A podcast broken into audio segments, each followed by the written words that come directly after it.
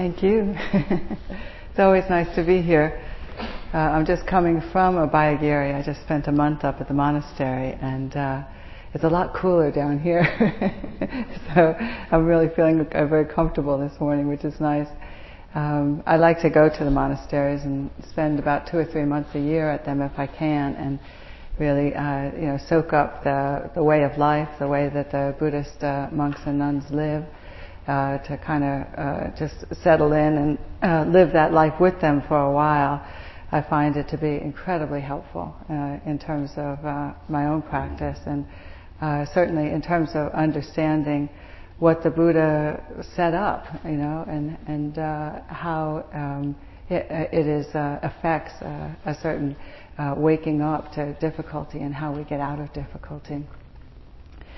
So, um, for, you know, and if, if people um, uh, find that interesting, I'm always happy to stay and talk a little bit afterwards and uh, talk about the uh, monastic life and what it's like to spend time at the monasteries. I, I suspect a lot of you do as well, but uh, um, I'm always available to talk about that if you'd like, okay?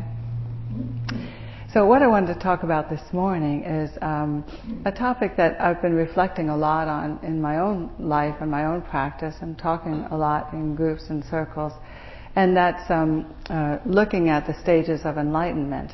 And it can be tricky because, uh, you, you know, uh, one of the monks was telling me just even a little bit of thinking about, you know, the process and, and where it's going and how to get there, and uh, what I have to do and who I have to become in order to be an enlightened being, you know, can be very deadly because there's a lot of ways that we hold that um, in, uh, in that go completely fly uh, in the face of what the Buddha's teaching. You know, the whole process of um, waking up, the whole practice is designed to get us out of this tendency to lean into later and w- lean into what might be and what we might become, you know.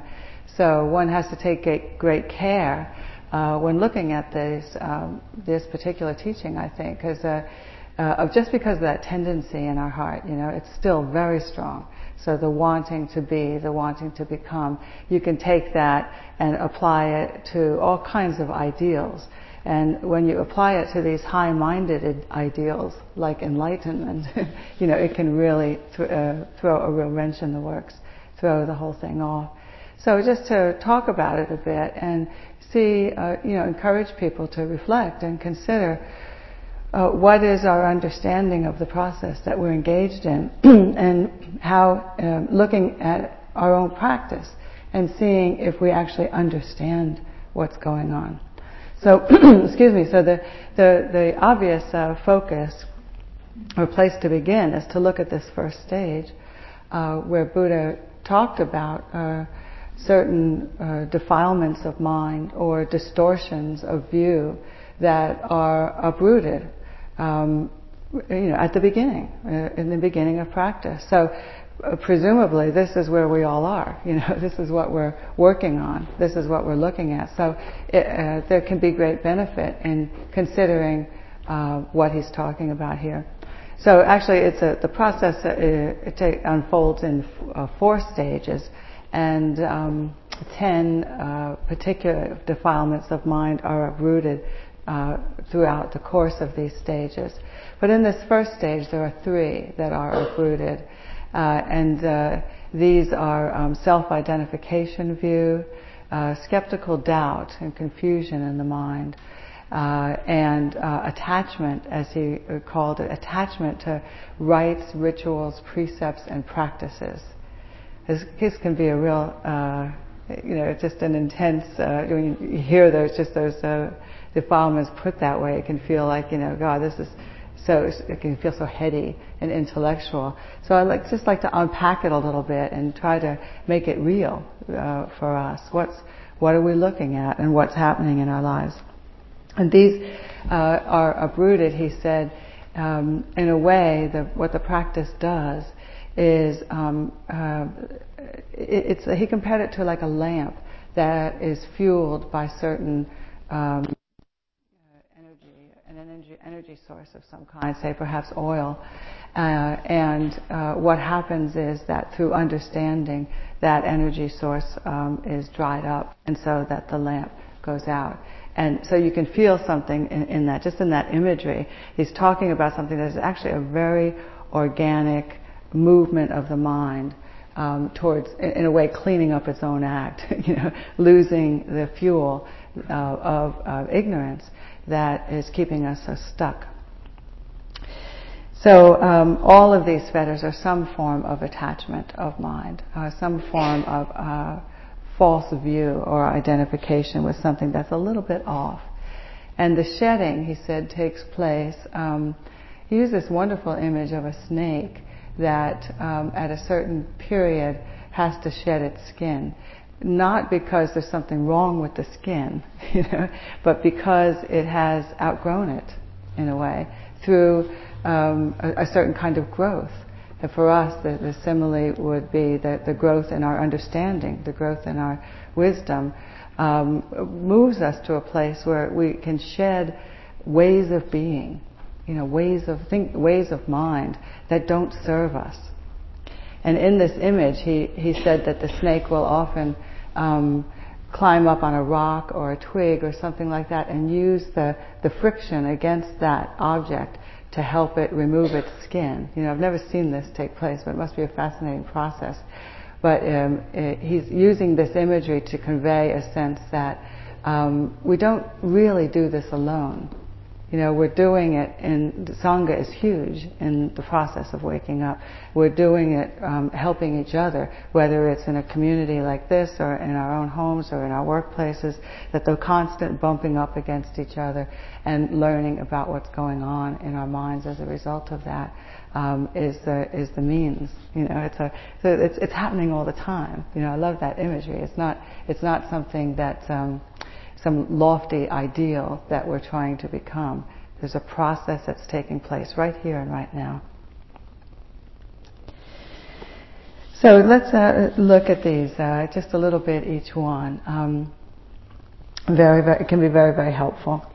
Um, the first one, the, the self-view, self-identification view.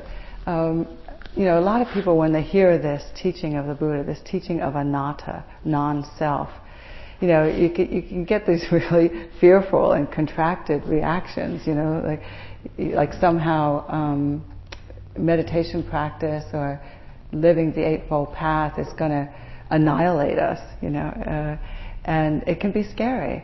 Uh, it, it really, um, but I think that uh, overcoming self-view and understanding what the Buddha's talking about with this teaching is a lot easier than we make it. And it's a, uh, it's actually a lot uh, easier to do than we imagine it to be. Um, and it has to do with um, understanding and observing in our own lives and in our own, certainly on the meditation cushion, but also throughout the course of the day. Just seeing this uncanny and unbelievable tendency of the mind to form views about what is happening. And see the effect of that. It's all tied up with his teaching on the khandhas, the five khandhas, and sanya in particular, uh, the perception khanda. It, you, you, he says, like, notice that this is what the apparatus of the mind does. It it it takes this moment's experience, and then it, it's like it says something about it. You know, it, it forms a view. Or it reiterates it. it, it kind of turns it back and tells itself what's just happened. You know, have you noticed it's like, like you might have a chill, and there's this moment of the chill. You know, that's very real, and that's real, very present. But then in, in the seconds following that, in the less than seconds, milliseconds following that, there's this little movement in the mind that says, oh, I'm cold.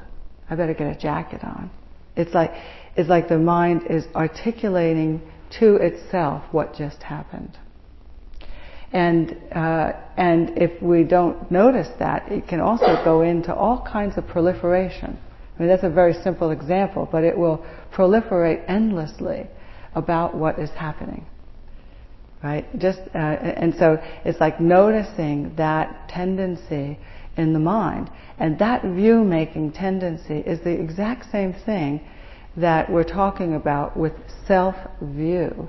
The the um, language here, I think, is fascinating. The, his choice of words, self-view.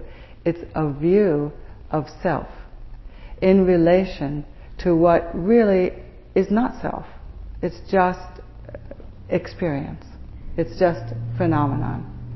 You know, so like, just get just noticing this through the course of our practice and the effect of that. It's like you don't want to make it something wrong or something that you want to stop doing even. You don't even have to stop doing that. But just noticing the effect of that. And the effect is that it's actually, it, it takes us out of experience. And we so, like the, the experience of being awake and present is very direct. It's very real. It's here.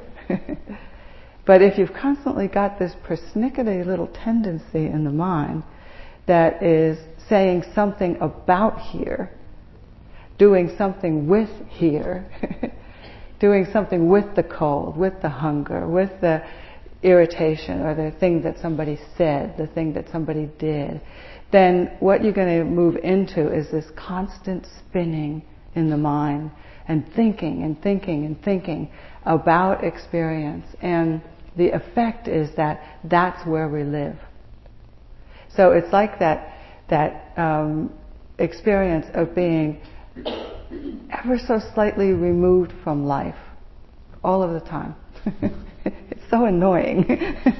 It's like we're we're constantly just a little bit off to the left or the right of what's happening and not actually in it. You know, and so, so it's like, to me, uh, waking up to this tendency and just, you, you just learn not to do it. You just learn not to, it, it can, it can happen, but you just notice it and you don't give it any energy. You just keep coming back. This is what the training and the meditation is all about. The coming back to the breath, coming back to now. You, you, we're actually training the mind to just relax and be alive. Be settled in the experience. But I think part of why it's so difficult is that in order to do that, you have to butt up right smack dab in front of impermanence, suffering, and no self. You, you, you know, that that's where you have to you have to accept life on its terms. This is the way life is. Good things end. You know, um, there is difficulty. There's there's pain in just having a body. There's difficulty in um, uh, losing be, losing things that we have that we that we don't want to lose, and uh, associating with things that we don't like, not getting what we want. This is all um, what one has to realize by by what one will realize by staying in the present moment. And realizing that we just, no matter how much we manipulate and try to control our world, in the end, it's happening according to some other rules. It's not, it's not being directed by us. We're aware of it and we're in it. And we can experience a, a lot less suffering and difficulty if we just settle into the actual direct experience of it. So this uh, th- this is no small. This is not this is not outside of what you're working on as meditators and practitioners. Th- so this is, if you can see what he's saying, this is one of the first things that one comes to understand and experience and know and realize within oneself, and that it, it, it, that deepens, doesn't it, over time? You sort, of, you sort of, you hear the Buddhist teachings, you hear some of this, you go, oh, that's cool. Okay, I think that might be right. Let me have a look. And you look over months, years, perhaps lifetimes, you know, and we we begin to see it, you know. And then o- over that process of, of looking at experience, being with experience in this new way, our lives become happier and happier and happier. You know, a lot less stressed. So this is what he's pointing to, um, noticing this tendency and really endeavoring to see for ourselves that it's happening, how it's happening, and the effect of that in the moment, the effect of being caught in it and the effect of not being caught in it. Just noticing that so that we can figure it out for ourselves, so that we can get this, internalize this wisdom, this understanding, this experience for ourselves. You know, it can't be um, held as an idea. Oh, I get anatta, I know that. You know, it has to be known directly. Yeah? So that's, that's a rich one. And it's what we're all engaged in. Now, it, it leads um, very naturally uh, into a discussion of the second one that's uprooted at this uh, first stage in practice. And that's uh, what he referred to as um, skeptical doubt. And um, technically, the way that this is defined is um, having a, a certain lack of faith in Buddha Dhamma Sangha, in the in the Buddha, in his teachings, and and the the the fact that one can uh, realize truth for oneself. So, you know, basically what he's saying here is that um, one has to validate our understanding directly. We, in essence, have to do what the Buddha did. You can't take the Buddhist teachings and just um, study them and um, intellectualize about them and uh, think that it's going to bring us to any place of realization. Um, it will help. He's, he never uh, said that the intellect was a bad thing. The intellect is a tremendous support, a great help in practice. But in the end, um, things have to be known in a lot more direct way. And and that uh, will bring about a knowing and an understanding that um, is very solid, you know, is very strong, because it's it, one has internalized the teachings for oneself. So there's a there's a, a wonderful um, sutta um, where he talks about this. Uh, uh, it's a very famous sutta. You, you may have studied it already, uh, called the. Uh, the Kalama Sutta. Uh, it's very, a very uh, interesting little community, where one of the places where the Buddha would teach, and um, it was kind of at uh, it, at a crossroads. Uh, this town or village um, was um, at a crossroads, a major crossroads in uh, the area where the Buddha lived, and. Um, That meant, if you can just imagine, if you're kind of like the, the hub of, of a, a lot of different roadways coming through your community, then um, you, you bring travelers from all different areas who will be passing through your area. Well, at this time of the Buddha, uh, those travelers were uh, often the ascetics and teachers and philosophers of all different kinds of religious and spiritual teachings, you know. So the Kalamas had this uh, uh, embarrassment of riches, you know, where they had all kinds of um, teachers coming through and and teaching them. And um, uh, the trouble was, though, the downside of that is, what if they all are saying different things?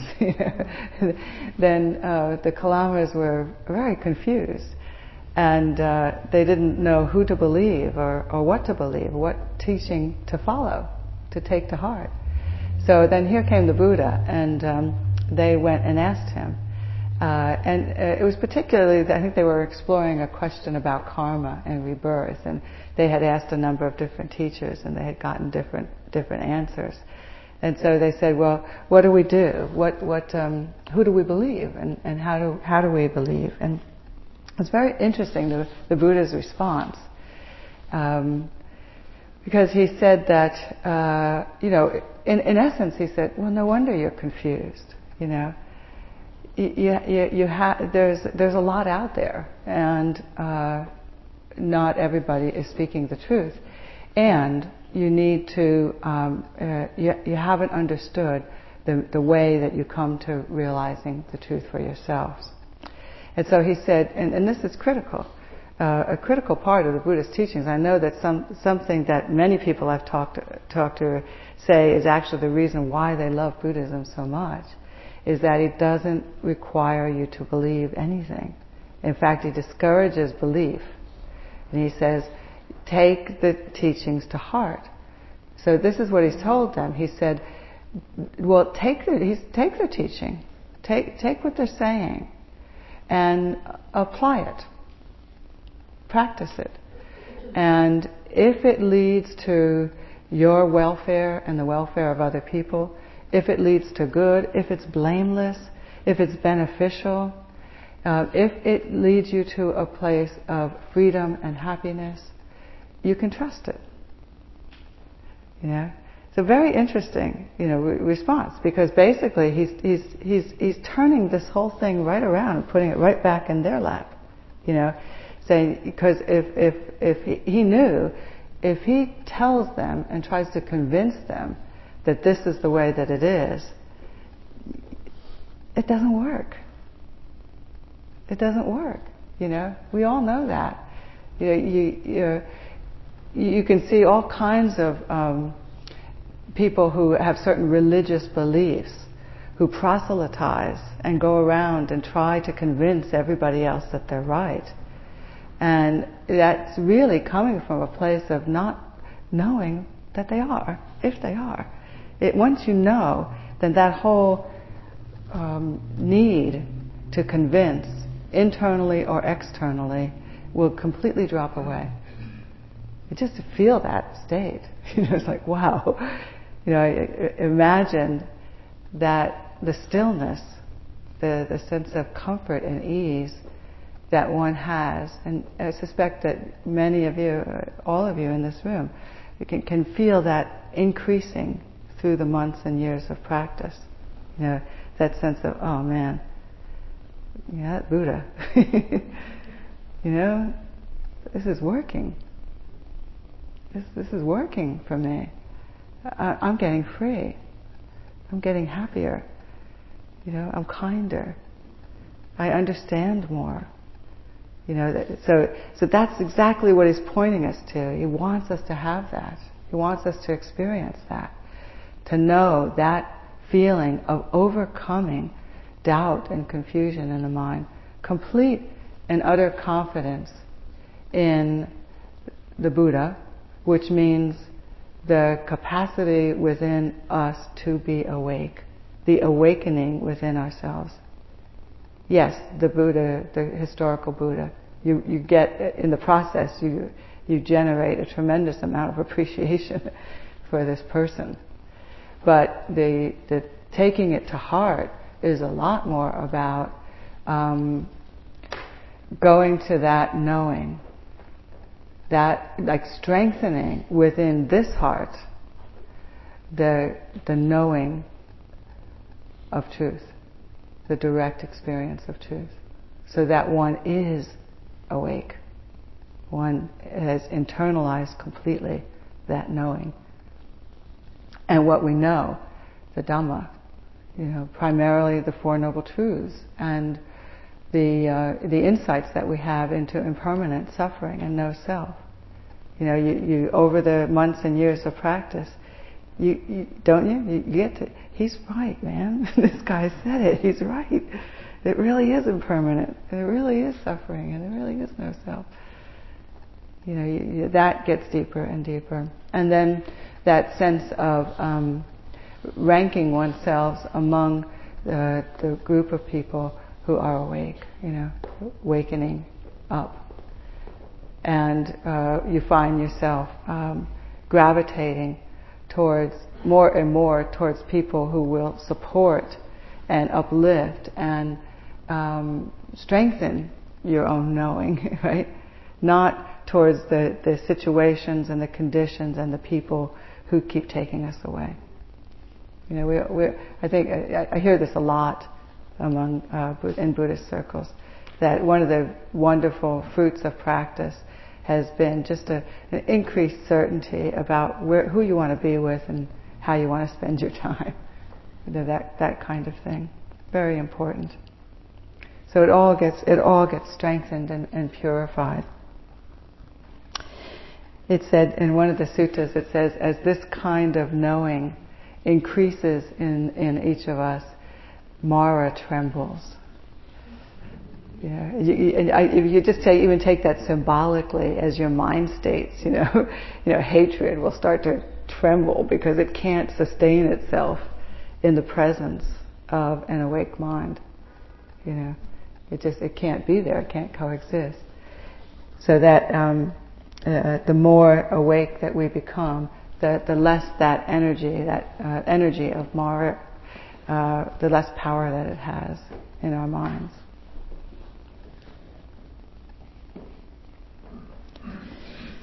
So that's that's a beautiful one. I mean, so it's watching it, noticing it throughout the months and years of practice, that uh, indeed one is waking up. Indeed, one is becoming more wise. Indeed, one's understanding is growing. And you know, to to say that and to know that with utter conviction. This is not, I think we can shy away from this because it feels like conceit. This is not conceit. This is the way of an awakening mind.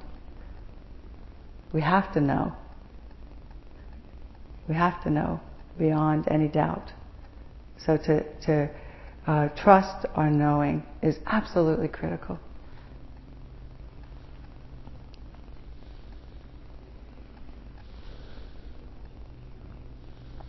So this, this last one is really interesting. Um, attachment to rites and rituals, precepts and practices. Um, and there's a lot. I mean, we could go, we could have a whole course for a couple of months on this one, I think. But just to, to try to tease out the main points that uh, I think are, are, are worth looking at in our experience. Uh, this has to do with, um, like, not thinking that one can simply apply techniques or take certain practices at the level of ideas and try to get good at the practices and something's going to happen. Which uh, I think it's, it's very common. I certainly did it for a very long time, and uh, you, you know, uh, most people I talk to, we, we you can't it can't be otherwise in a way. When we first come to practice, we have ideas about what it all is, and we're trying to, to make those ideas, um, uh, trying trying to get the ideas right, essentially. So what he's pointing to is basic, um, basically the uh, several kinds of practice that we do. So we talk about um, dana as a spiritual practice, uh, sila. The uh, dana is generosity, sila or living well, good moral conduct as a spiritual practice. And uh, the meditation, the meditation as a spiritual practice. So I think that what he's pointing to here is encouraging us, and encouraging an examination of how it is that we are holding these in our hearts and in our minds. What's our understanding, and how are we living them? How are we actually practicing them? So I, I asked one of the senior monks about this, like, what was his take on this particular thing? Because uh, a lot of people think that the Buddha initially maybe just think that he was just taking pot shots at a lot of the Hindu practices at the time, um, because they, you know, you could pay some money and to a Brahmin, and he would light some incense and burn some candles, and you know, it's kind of like voodoo kind of thing, where this this you know, you could uh, get a loved one into the heaven realms, or you know, you could uh, divine a winning lottery number or something like this. You know, that that that there are certain um, rituals that one can do, and that they will affect a certain liberation or have a certain effect. And perhaps he is, because he was trying to get away from this.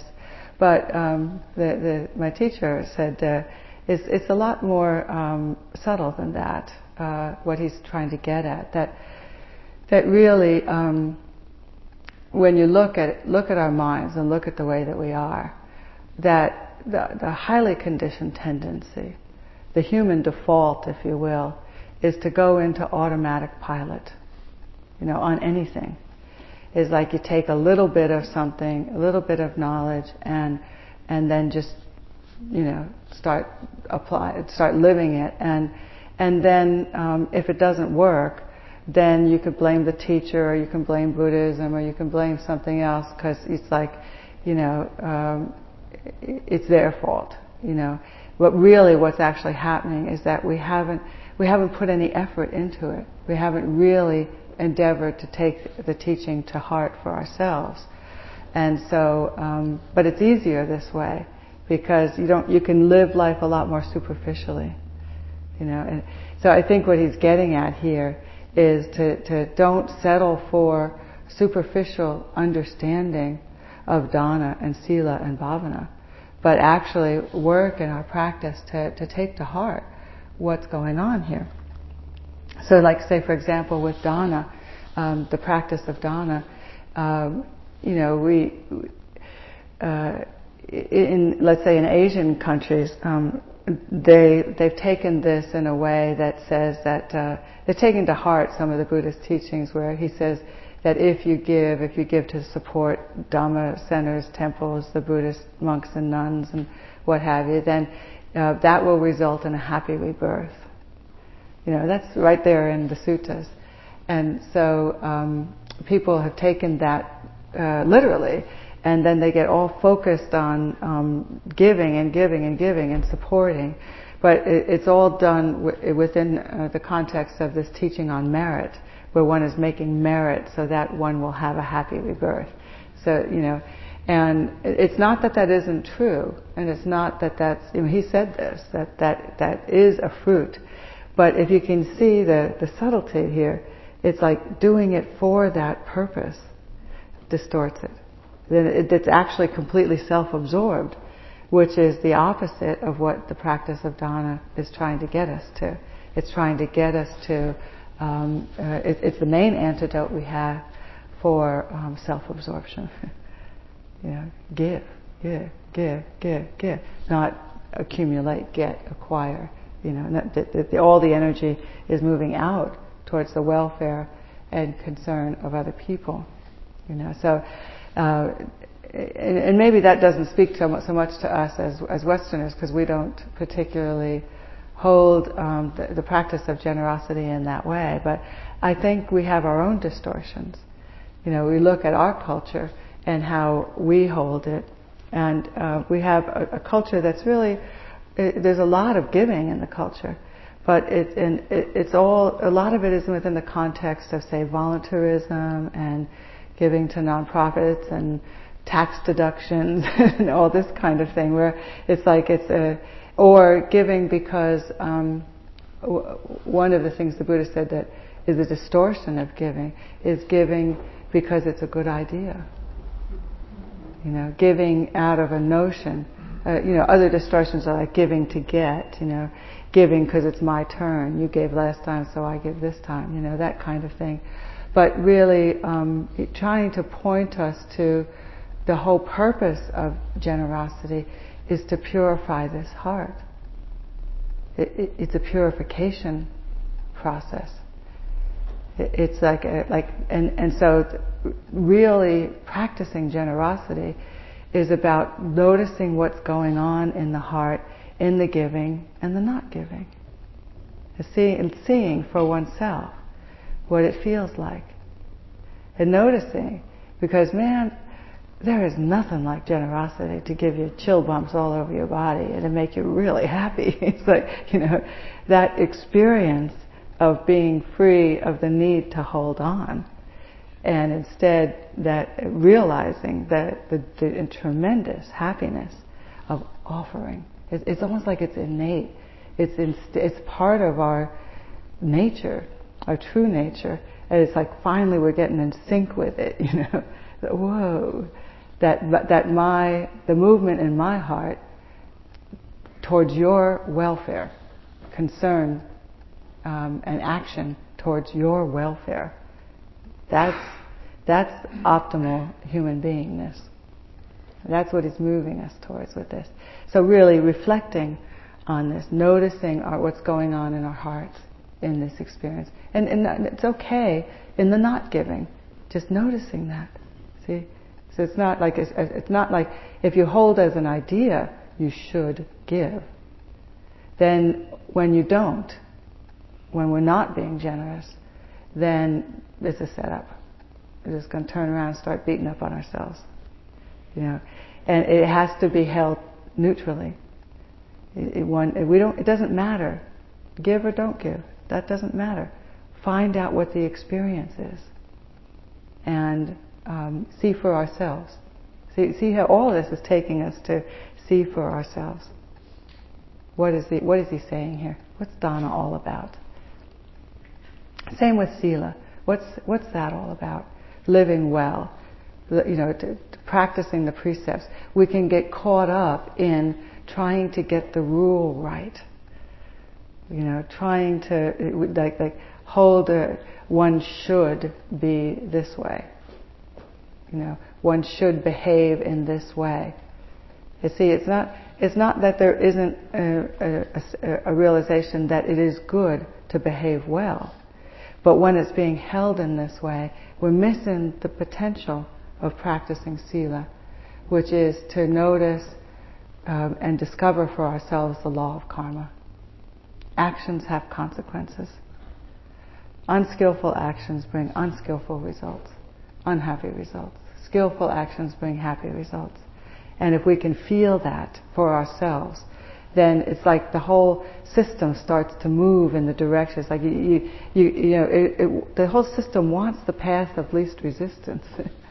You know, you find out that it feels much better to live harmlessly, kindly, with generosity, holding each other with respect. You know, treating not treating each other like objects, speaking well. When we find that out for ourselves, then you just start to move out of the patterns that are in the opposite direction. You feel it? So it's really very powerful when you take it to heart, take, taking Sila to heart. And then the same is true with the uh, the meditation practice. You know, you can we can hold the idea of um, mindfulness, hold the idea of um, being concentrated, and then try to become that.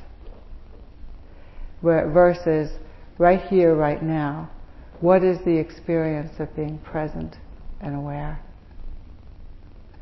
Can I become more and more familiar with the direct experience of that and endeavor to live that from moment to moment in my life?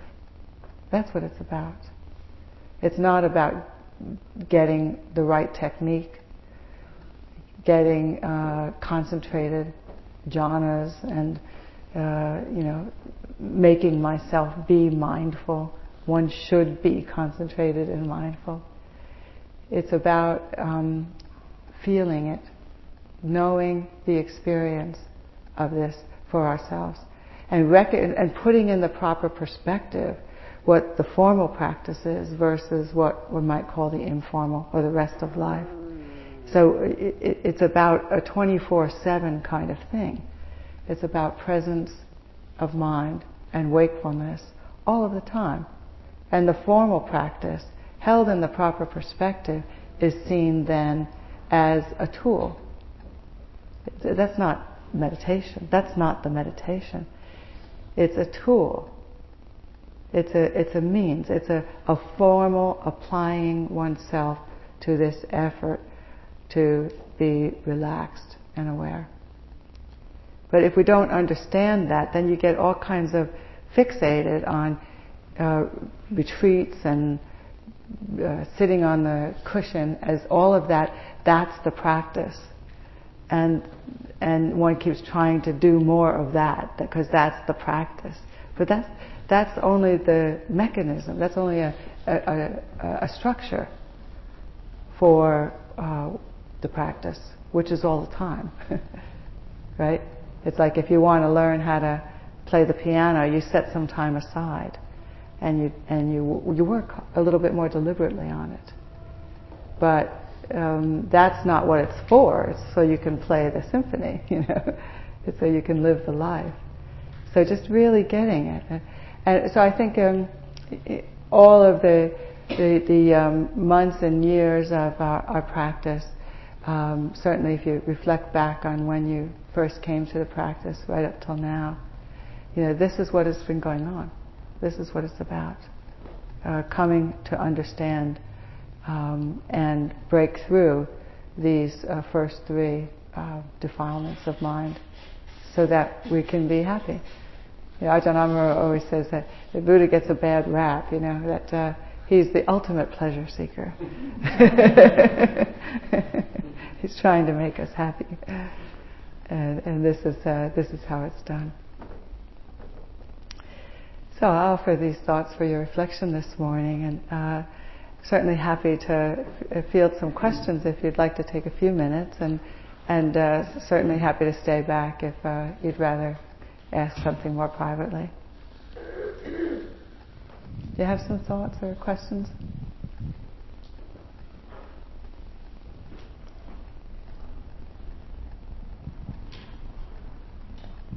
Yeah. Where are the ten reflections?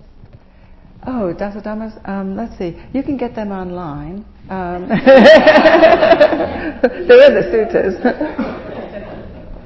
But if you go to um, the Abhayagiri website, they're in the chanting book.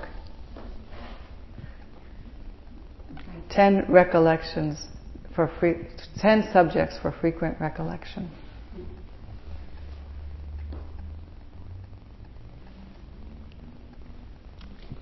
Well, thank you. Thank you for your presence and attention. And as I said, I'm very happy to stick around and talk some if you like. My favorite thing to do. Take care. See you tomorrow night.